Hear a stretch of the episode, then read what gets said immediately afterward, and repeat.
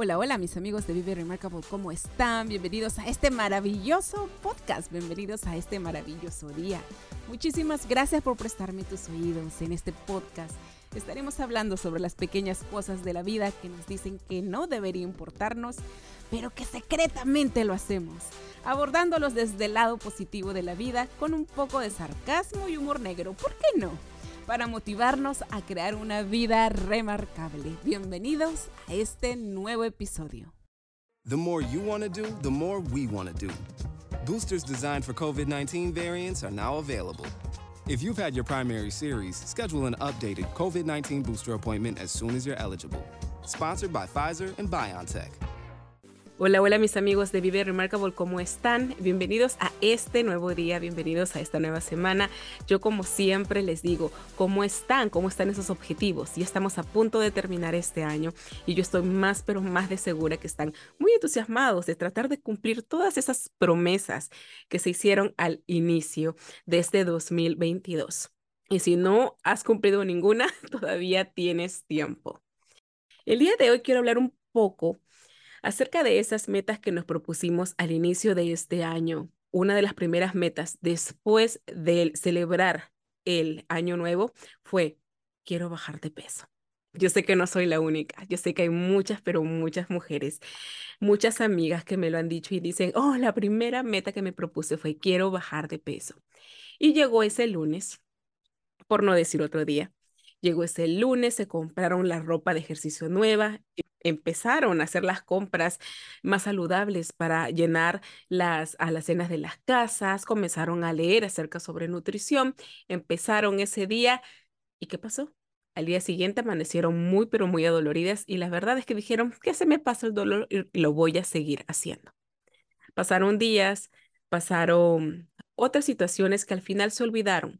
Pero sobre todo lo que pasó más en esas personas, y me incluyo, fueron aquellos pensamientos de duda. Una duda de cada vez que nos veíamos al espejo decir, no lo vamos a lograr. Hay muchas personas que nos han dicho que somos gorditas, que nos falta energía, que nos vemos más grandes de lo que nosotros quisiéramos vernos. Y todos esos pensamientos, todas esas ideas que estas personas la compartieron con nosotros, entraron a dudar acerca de realmente quiénes somos. Entonces, en ese momento cuando nos vemos al espejo, nosotros no reconocemos quién es la persona que está ahí. ¿Nosotros estamos viendo realmente a la persona que somos o estamos viendo desde la perspectiva de las personas que quieren ver que nos veamos de esa manera? En este episodio yo les quiero presentar a una maravillosa persona. Ustedes saben que yo estoy en mi viaje de transformación de amarme cada día más. Y una de las cosas que salió a relucir es la mala relación que tengo con mi cuerpo. Y no porque tenga vicios, al contrario, yo creo que soy una persona que me cuido, que trato de siempre estar adelante con lo que como, haciendo ejercicio, siempre cuidando mi energía. Pero hay muchas cosas que no están bien puestas entre mi cabeza, mi corazón y mi cuerpo físico. Entonces yo dije, vamos a comenzar a averiguar qué es lo que pasa. Yo muchas veces cuando me miro al espejo me veo más grande y no más grande energéticamente, no más grande de brillante. Me gustaría que todos los días verme así. Muchas veces me veo más grande físicamente y eso hace de que me llene de mucha ansiedad. Entonces yo dije, algo está pasando aquí. Yo no debo de ser la única persona que siente esa misma diferencia consigo misma. Empecé a buscar y hay un término que se llama dismorfia corporal. Yo no soy la especialista de este tema, pero yo he invitado a la persona exacta que nos va a ayudar mucho a través de su experiencia personal a descifrar estos síntomas y ver en cierta manera cómo podemos lidiar con esta situación. Ella se llama Sofía. Sofía es una mujer encantadora, totalmente encantadora, quien ha enfrentado sus miedos y ha puesto toda su experiencia a disposición de ti, de mí, en los medios sociales. Ella es productora, ella es host de un nuevo podcast que se llama Hablemos de Dismorfia Corporal. Y hoy la tenemos aquí. Bienvenida, Sofía, ¿cómo estás? Hola, Pam, un gusto. ¿Cómo estás vos? A mí me encanta que estés aquí. Obviamente ha sido un día de muchos altibajos. Ya hice una súplica de disculpas. Así pasa en la vida, pero estoy muy agradecida de tener personas así como tú, porque se nota que tu compromiso no solamente es de aparecer en un show, sino también dar tu servicio a través de compartirnos tu experiencia. Sí, por supuesto. Cuando crees, en principio fue crear un Instagram que se llama Hablemos de Dismorfia Corporal, con la finalidad de poder promover un poco este trastorno que considero que tantas personas padecemos y que está tan como oculto, de lo que no se habla, ¿no? Y eso es lo que queremos el día de hoy, sacar a la luz todo eso, porque para mí era un tema como que, ¿cuál? Dismorfia corporal, que es algo que tengo en mi cabeza, ¿cómo se cura? No, porque uno se asusta, uno dice, lo primero que uno dice es, no estoy loco, ¿no? Pero antes de empezar a indagar en este concepto, que si bien es cierto, es un concepto bastante científico, y yo sé que tú nos vas a ayudar con palabras muy sencillas, yo les doy la bienvenida a todos mis invitados con una frase que estoy más de segura que tú nos vas a dar luz respecto a esto.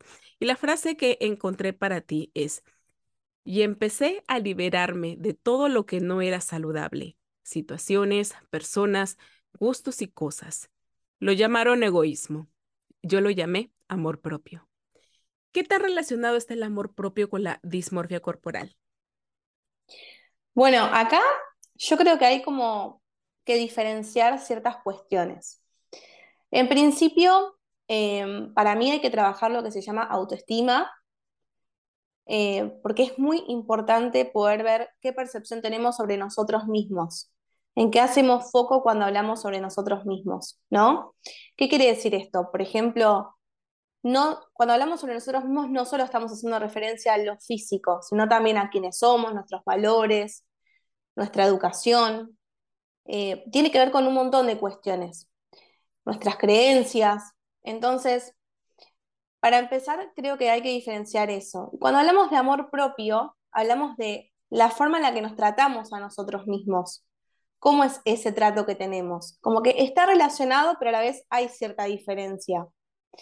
Y cuando hablamos de la dismorfia corporal, hay algo que creo que tenemos que tener en cuenta, y es que va mucho más allá todavía del amor propio.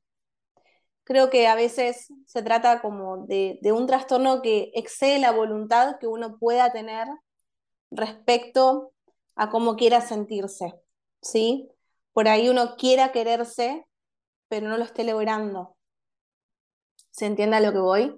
Sí, pero ¿y cómo nosotros en palabras sencillas podríamos decir trastorno? ¿Qué es un trastorno? ¿Es algo que con lo que ya nacemos o es algo que lo vamos construyendo a medida que vamos creciendo? ¿Cómo es que se pega en un trastorno mental? Es mental, ¿verdad?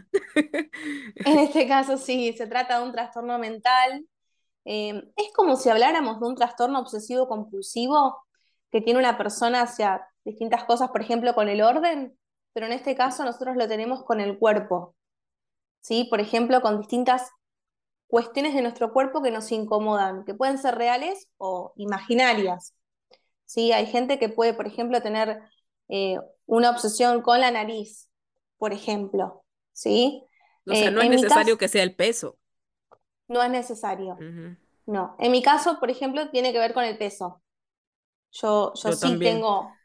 Sí, tiene que ver con la imagen corporal y más que nada con la parte de la panza.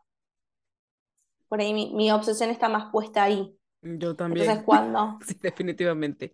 Es que yo creo que está bien por las imágenes que nosotros vemos, ¿no? Porque siempre esa imagen que nos dicen, la mujer perfecta tiene que ser 90, 60, 90, y siempre las mujeres, pese a que no tenemos la estructura corporal, siempre vemos, ¿no? Como que la figura de la Barbie, las Kardashian ahora, ¿no? Como que ahora ahí vamos. Y entonces, eso también hace que nos creamos una idea equivocada de lo que nosotros somos, ¿verdad? Y de lo que el mundo pide. Claro, hay una cuestión ahí con las redes sociales también, con lo que se intenta promover de lo que es la belleza. Si bien hoy en día se habla de distintos cuerpos, de la diversidad y demás, no deja de haber un mensaje permanentemente como entre líneas de lo que es hegemónicamente perfecto, de cuál es el tipo de cuerpo que deberíamos tener. Entonces me parece que eso tiene inconscientemente una repercusión en nosotros. permanentemente. Pero entonces, ¿cómo esto se comienza? Perdón que te corte. ¿Cómo esto se comienza entonces a meter en nuestra cabeza? ¿Es solamente por las imágenes que estamos viendo? ¿O qué pasa a los niños chiquititos? Porque hay casos, y he estado leyendo últimamente, que hay niños hasta de 3 o de 5 años que a las mamás, especialmente mujeres, le dicen, no quiero comer más porque no quiero ser gorda, porque no quiero verme como la tía tal, porque no quiero ser un puerquito o cosas así. Hay casos reales, o sea, y esos niños tan chiquititos, ¿también ellos están influenciados por los medios sociales? Puede ser, pero me parece que ahí lo que más tiene que ver son los padres quizás opinando, haciendo comentarios, o en el colegio, o algún compañero del colegio, ¿no? Me parece que también tiene que ver con lo que escuchamos constantemente a lo largo del día, y muchas veces estamos rodeados de personas que hacen comentarios que muchas veces nos pueden resultar hirientes, o nos pueden resonar en algún lugar que por ahí en ese momento no nos damos cuenta, pero nos quedan dando vueltas, y eso nos empieza a afectar de alguna forma u otra. Y a ver, cuéntanos un poco desde tu experiencia personal para poder aclararnos a nosotros mismos cuáles son esos síntomas, cómo fue que tú empezaste con todo este tratamiento que tú sola te diste cuenta que tenías. Claro, en realidad fue así. Yo siempre tuve trastornos con mi imagen corporal, desde que soy muy chica. Siempre me sentí gorda, siempre me sentía como, por más de que los demás me dijeran, estás bien. Digo, igual es muy subjetivo, ¿no? Lo que el otro te dice siempre. Estás bien, por ahí para uno puede ser, no estoy bien, pero por más de que he ido al nutricionista, y el nutricionista me decía, sí, estás en peso, o bajaba hacia una dieta y bajaba de peso, yo me seguía viendo mal, me seguía viendo con exceso de peso. Si bien el peso que yo tenía además por ahí no era mucho, siempre me afectaba y he ido a 1.000.000 de nutricionistas. Pero el tema por el que yo me doy cuenta de esto fue el año pasado, post pandemia, que creo que a todos como que en algún punto nos despertó algo. Sí, totalmente. Bueno, yo me mudé y estaba como en un momento medio complicado a nivel personal, y empecé a sentir como que no podía salir de mi casa, como que yo me veía muy mal. Entonces yo me cambiaba y era como, no, esto me queda mal. Iba y me cambiaba de nuevo, me quedaba mal. Previo a esto, recordando, también me pasaba que por ahí quería ir a una juntada con mis amigos y por ahí mi novio me tenía que decir, no, dale, vos podés. Y me obligaba a salir, dale, ponete esto que vas a salir. Y yo lloraba, no, porque me quedo horrible, no puedo, porque estoy gorda, porque estoy mal. Me miraba al espejo y me agarraba una frustración enorme y he llegado hasta pegarme en la panza de la bronca que me daba la situación de lo mal que me veía. Y yo pensaba que era la única, no, compartimos eso, comparto eso contigo. Yo pensaba que era la única. A mí a veces me daba ataques así como que, me acuerdo una vez, ¿no? Me iba a comunicar con mis amigos también virtualmente y mi esposo me decía, pero anda, habla con ellos. Y a mí me entró un pánico de que no quiero, porque no quería que me vean. No sé, era como que, qué horrible estoy, no sé. Y por más también me cambiaba. Comparto eso contigo. Sigamos poniéndole check a la lista de esos síntomas. Claro, y era por ahí, yo lo que sentía era como que era muy difícil de poder expresarle a los demás cómo yo me sentía, porque no sabía cómo explicarles, que realmente sentía que no podía salir, que no podía hacer las cosas. Y hubo un momento en el que realmente fue una sensación como de que colapsé, y fuimos a cenar con mis papás, y no sé, con mi novio, no sé qué comentario hicieron ellos, y yo les comenté que estaba muy mal con este tema, que ya era algo limitante para mí, que yo ya no estaba pudiendo salir, que me iba a mirar al espejo todas las veces que podía por día. Esto es estar en el trabajo e ir al espejo, si podía 3-4 veces por hora, iba. Y si podía más también. Iba a mirarme los defectos, o sea, las cosas que a mí me afectaban de mi cuerpo. Pero para eso, para indagar un poco más en ese tema, porque sí, esta relación con el espejo es malísima cuando uno se encuentra en esta situación. ¿Tú cómo te sentías? O sea, ¿cómo era la imagen que veías? ¿Era la imagen que veías una persona el doble de tú? ¿Cómo era la imagen que veías? Yo me veía enorme, enorme, como que algo que no, de hecho me sigue pasando, ¿no? Sinceramente, como una cosa de que no podía verme, no podía verlo, o sea, verme al espejo. O sea, yo tenía el reflejo mío no lo podía ver. Por ejemplo, me pasaba que tenía en el trabajo una mampara en un pasillo y tenía que agachar la cabeza cada vez que pasaba por ahí porque no podía verme. Uh-huh. A ese punto. Y bueno, esto como que se fue acrecentando cada vez más, hasta que en un momento llegué a un punto tal de angustia que mi mamá me consiguió una psicóloga y tengo una sesión con ella donde le digo, por favor, no aguanto más, necesito que me atiendas porque realmente estoy a un punto que esto me está sobrepasando, ya con cierta depresión, ¿no? Porque esto ya me había llevado a estar con depresión, porque el hecho de no poder salir, de sentirte todo el tiempo angustiada, frustrada, disconforme con la imagen corporal, permanentemente genera un malestar tan grande que ya uno es como que se le empieza a ir de las manos. Y bueno, ella me empezó a atender y me derivó con mi psiquiatra en ese momento también, que ella fue la que me diagnostica que yo tenía dismorfia corporal. Oh, wow. Pero ella te hizo un checklist, también te analizó, te hizo algo en la cabeza, dijo, no, tú ahí encajas en esto. ¿Cómo fue que lo hizo? No, yo le comenté todo esto que te estoy comentando a vos, cómo yo me sentía, y bueno, ella se pudo dar cuenta que se trataba de dismorfia corporal.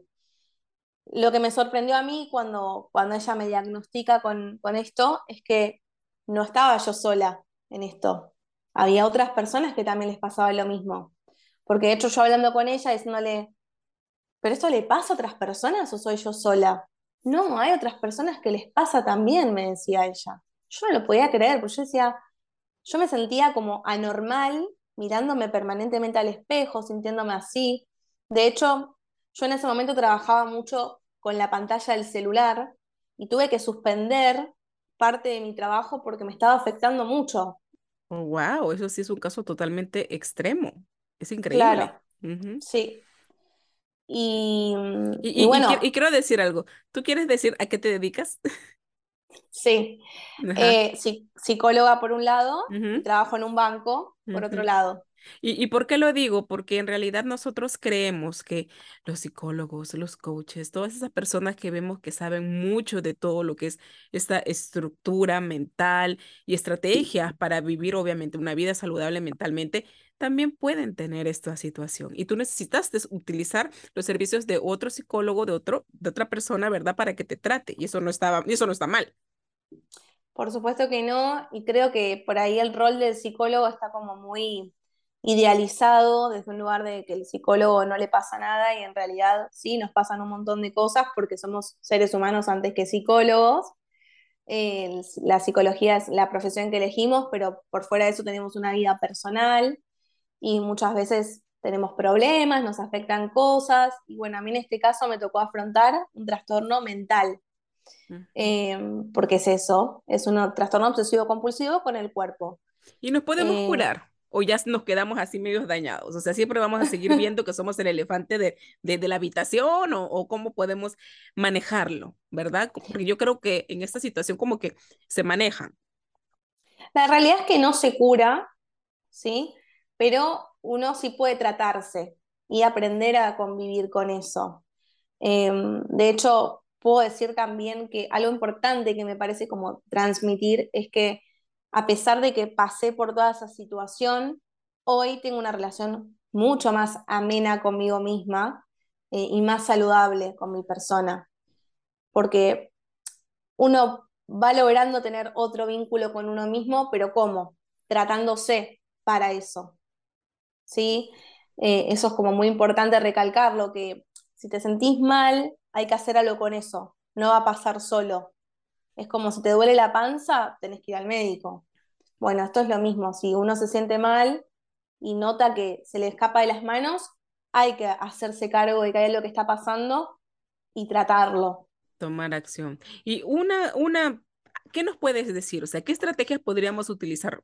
Personas de repente que no pueden acceder al psicólogo por X motivos, porque tienen miedo hasta de repente enfrentarse con un terapeuta, porque también no quieren salir al mundo. ¿Qué consejo tú podrías decirnos en esos momentos que nos encontramos ya mirándonos al espejo y creemos que estamos grandes, o de repente nos vemos chiquititos, ¿verdad? Porque tú dijiste que esta dismorfia corporal no tiene nada que ver con el cuerpo, nosotros lo estamos personalizando, con el peso, que nosotros lo estamos personalizando, pero en realidad también puede ser obsesiones con la nariz, con una parte del cuerpo.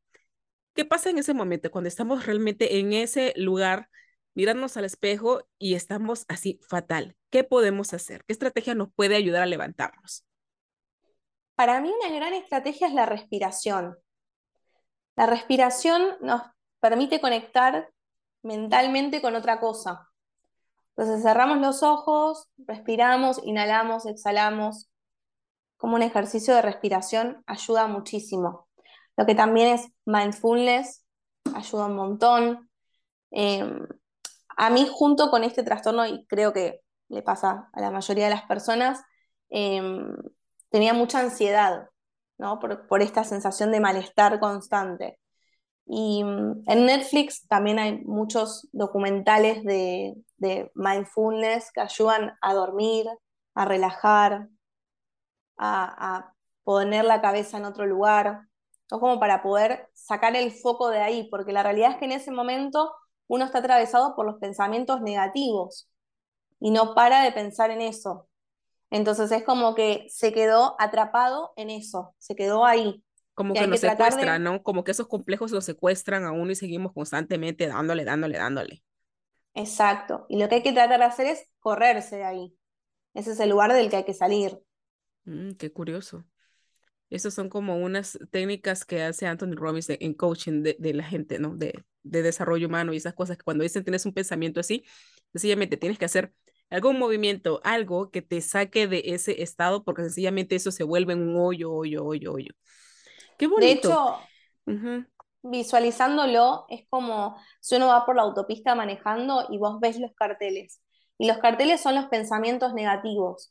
Entonces, cuando uno va manejando, tiene que ir hasta el lugar donde está yendo. Ponele, estoy manejando hasta mi casa, sé que tengo que llegar hasta ahí. Y no me puedo quedar mirando el cartel y parar ahí porque voy a chocar, me va a pasar algo en el camino. Bueno, esto es lo mismo, si uno se queda como enganchado con cada pensamiento negativo, sería como quedarse enganchado de cada cartel luminoso que aparece con esos pensamientos ahí. Qué interesante analogía. Definitivamente sí, eso aclara bastante ese pensamiento, los pensamientos negativos. Y qué curioso porque nosotros no pensamos que con algo tan sencillo, eso de cambiar nuestro foco puede tener una influencia bastante positiva en nuestro cuerpo. ¿Ya cuánto tiempo llevas haciendo todo esto? ¿Y cómo te sientes, que es lo más importante? En este periodo como de que me siento mejor. Sí, porque yo creo que esta es la grabación y quiero decirle a todos los que nos están escuchando, yo creo que esto de enfrentarte a ti misma siendo grabada, sabes que esto va a salir publicado, vas a estar en los medios sociales y desde ahora ya empieza tu carrera de podcaster y todo eso.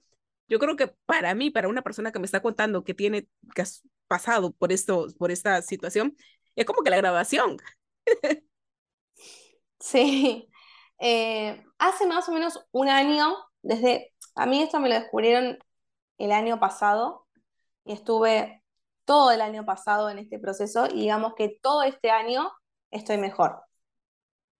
Excelente. Me gusta mucho. Entonces, el trabajo se ha hecho de a poquitos, pero tiene resultados, y a mí me encanta que personas que hayan pasado situaciones totalmente difíciles, porque hay que ser honestos. De repente para otras personas que están escuchándonos puedan decir, ay, pero solamente tiene peso, ¿verdad? Siempre como que quieren minimizar.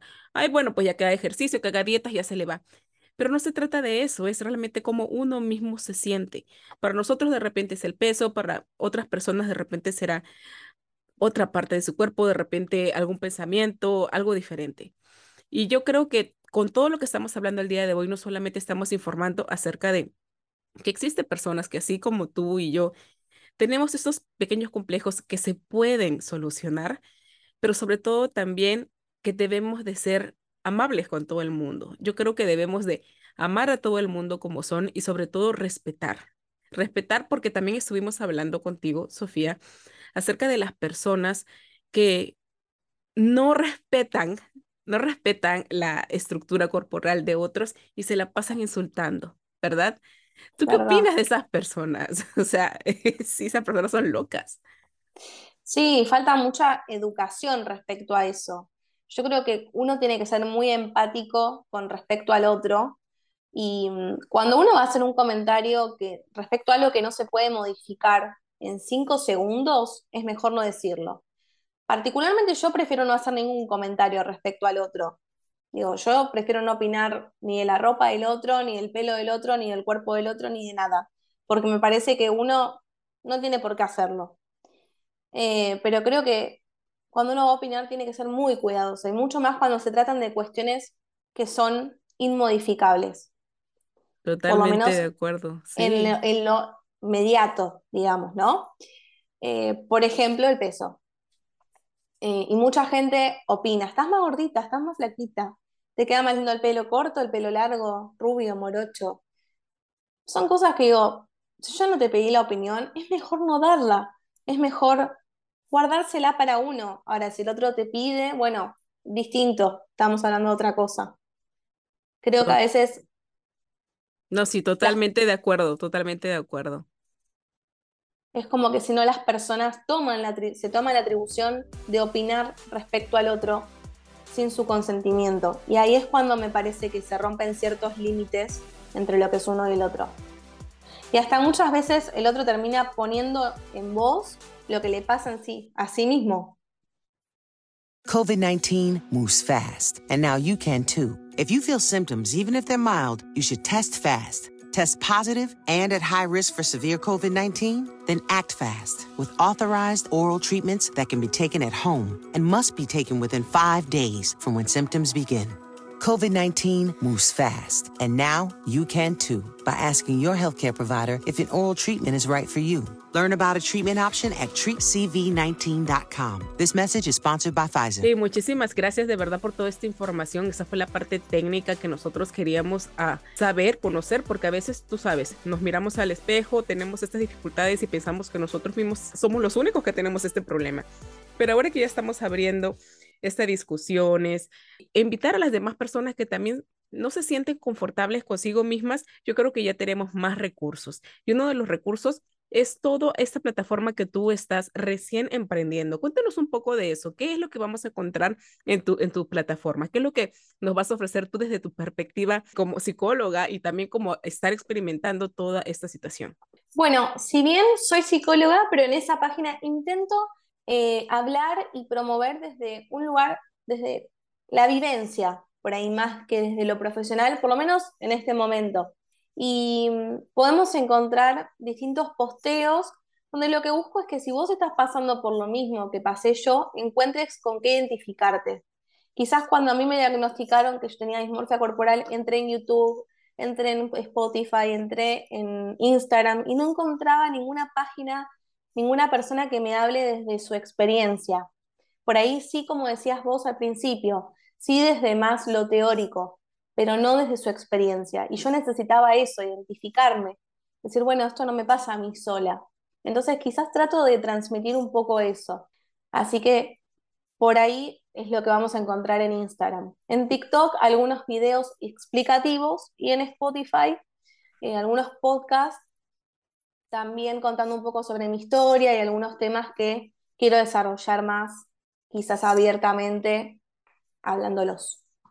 Y me encanta de verdad, porque necesitamos más personas como tú que se abran a este tema que muchas veces nosotros lo vemos como que tan secreto, hasta llegamos a sentir más culpa, no solamente ansiedad, ¿no? De decir, ¿por qué me veo así? ¿Por qué me siento diferente? ¿Por qué todo el mundo me mira como que yo fuera el bicho raro? No, cuando en realidad tenemos tan solo que cambiar nuestros pensamientos. Es bastante, no es difícil, ¿cómo podría decir? Es desafiante, la palabra creo que es desafiante, porque tú bien mencionaste, ahora estamos rodeados de tanta influencia de los medios sociales que quieren que todas las personas entremos en una sola talla, ¿no? Que eso es algo que necesitamos hablarlo también, hay un podcast que tú me recomendaste, es muy lindo, con esta personaje que se llama Online Mami, uh-huh. y me encanta que ella habla acerca de las tallas, ¿no? ¿Y cómo es tu experiencia con las tallas? Cuando tú vas a comprar, ¿tú veías tallas para ti? ¿Cómo era?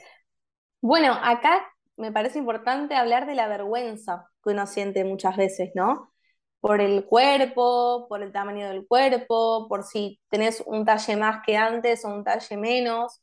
Esto de la vergüenza, cómo se hace presente cuando uno va a comprar ropa.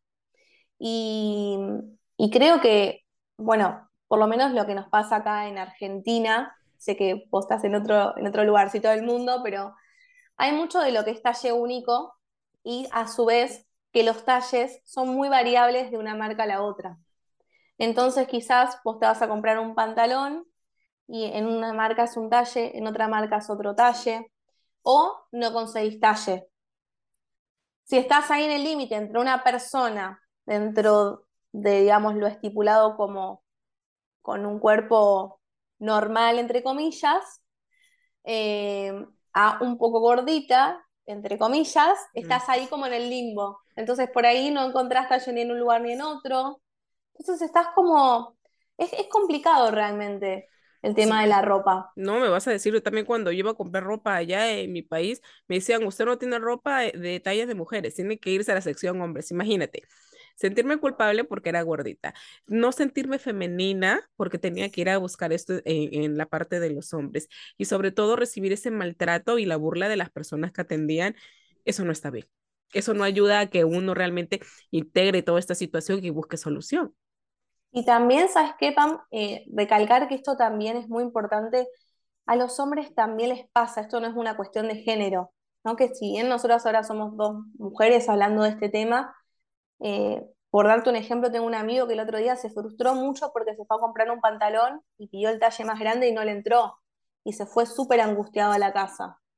Entonces esto es algo que nos pasa sin importar el género también, y lo digo porque quizás haya hombres que también les pase y no están encontrando con quién identificarse. No, mira, y estuve también buscando información y dicen que, bueno, la gran mayoría que les pasa a los varones, no me había puesto a pensar también de los gorditos, ¿no?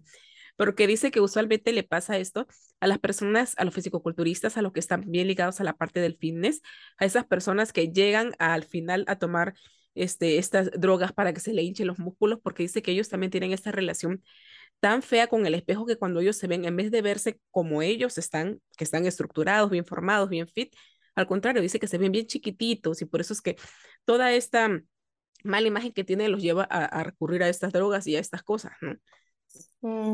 Sí, es bastante curioso. Pero sabes que me encanta lo que tú acabas de decir de los talles de la ropa, porque, oye, nosotros lo vemos como que, ay, sí, pobrecitos, desde el punto de vista del consumidor, pero si por ahí tú eres una emprendedora, por ahí, eso te significa que tú vas a tener un mercado grande para poder vender ropa de talla, no talla grande, de talla normal, porque honestamente la gran mayoría de ropa viene de la China y ellos también lo están haciendo como que de una talla bien, pero bien chiquitita.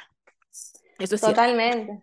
Sí, la realidad es que, a ver, cuando hablamos de normal también es una palabra que es tan, a mí siempre como que me hace ruido hablar de normal, porque normal puede ser entre comillas flaco, gordo, alto, bajo, pero lo más importante es como normalizar o naturalizar todo tipo de cuerpo y que todos tengamos opciones y formas para elegir.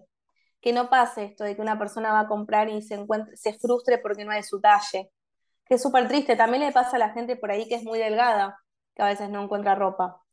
Nos pasa a un montón de personas. Totalmente de acuerdo, pero siempre dicen, ah, no, los gorditos, no, siempre, porque es la típica, pero no, pasan a todo el mundo. Dime, ¿cómo sería un mundo donde no existirían las tallas? ¿Cómo crees que serían las personas? Felices.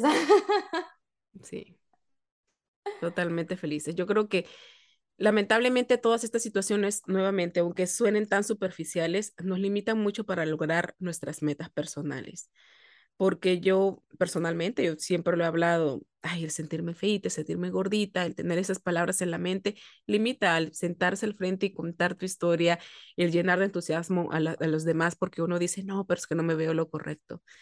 Y yo creo que sabiendo y conociendo más de estos temas, estamos animando a más personas que tienen tanta capacidad y tanto talento y tanta luz, que se pongan al frente y que realmente sean ellos mismos como son, sin importar el talle, porque al final de cuentas, si no encuentras ropa, haz tu propia ropa, haz tu propia marca. Y déjame decirte, hasta en algún momento yo también lo pensé, hasta ahora, porque si bien es cierto, sí, pues yo soy gordita, todo, pero todos tenemos el cuerpo diferente, pues, ¿no? Hablamos acerca de la cintura y me hiciste recordar acerca de los talles que había una chica. Vi en Facebook que pasan estas historias también de personas que están haciendo cosas extraordinarias.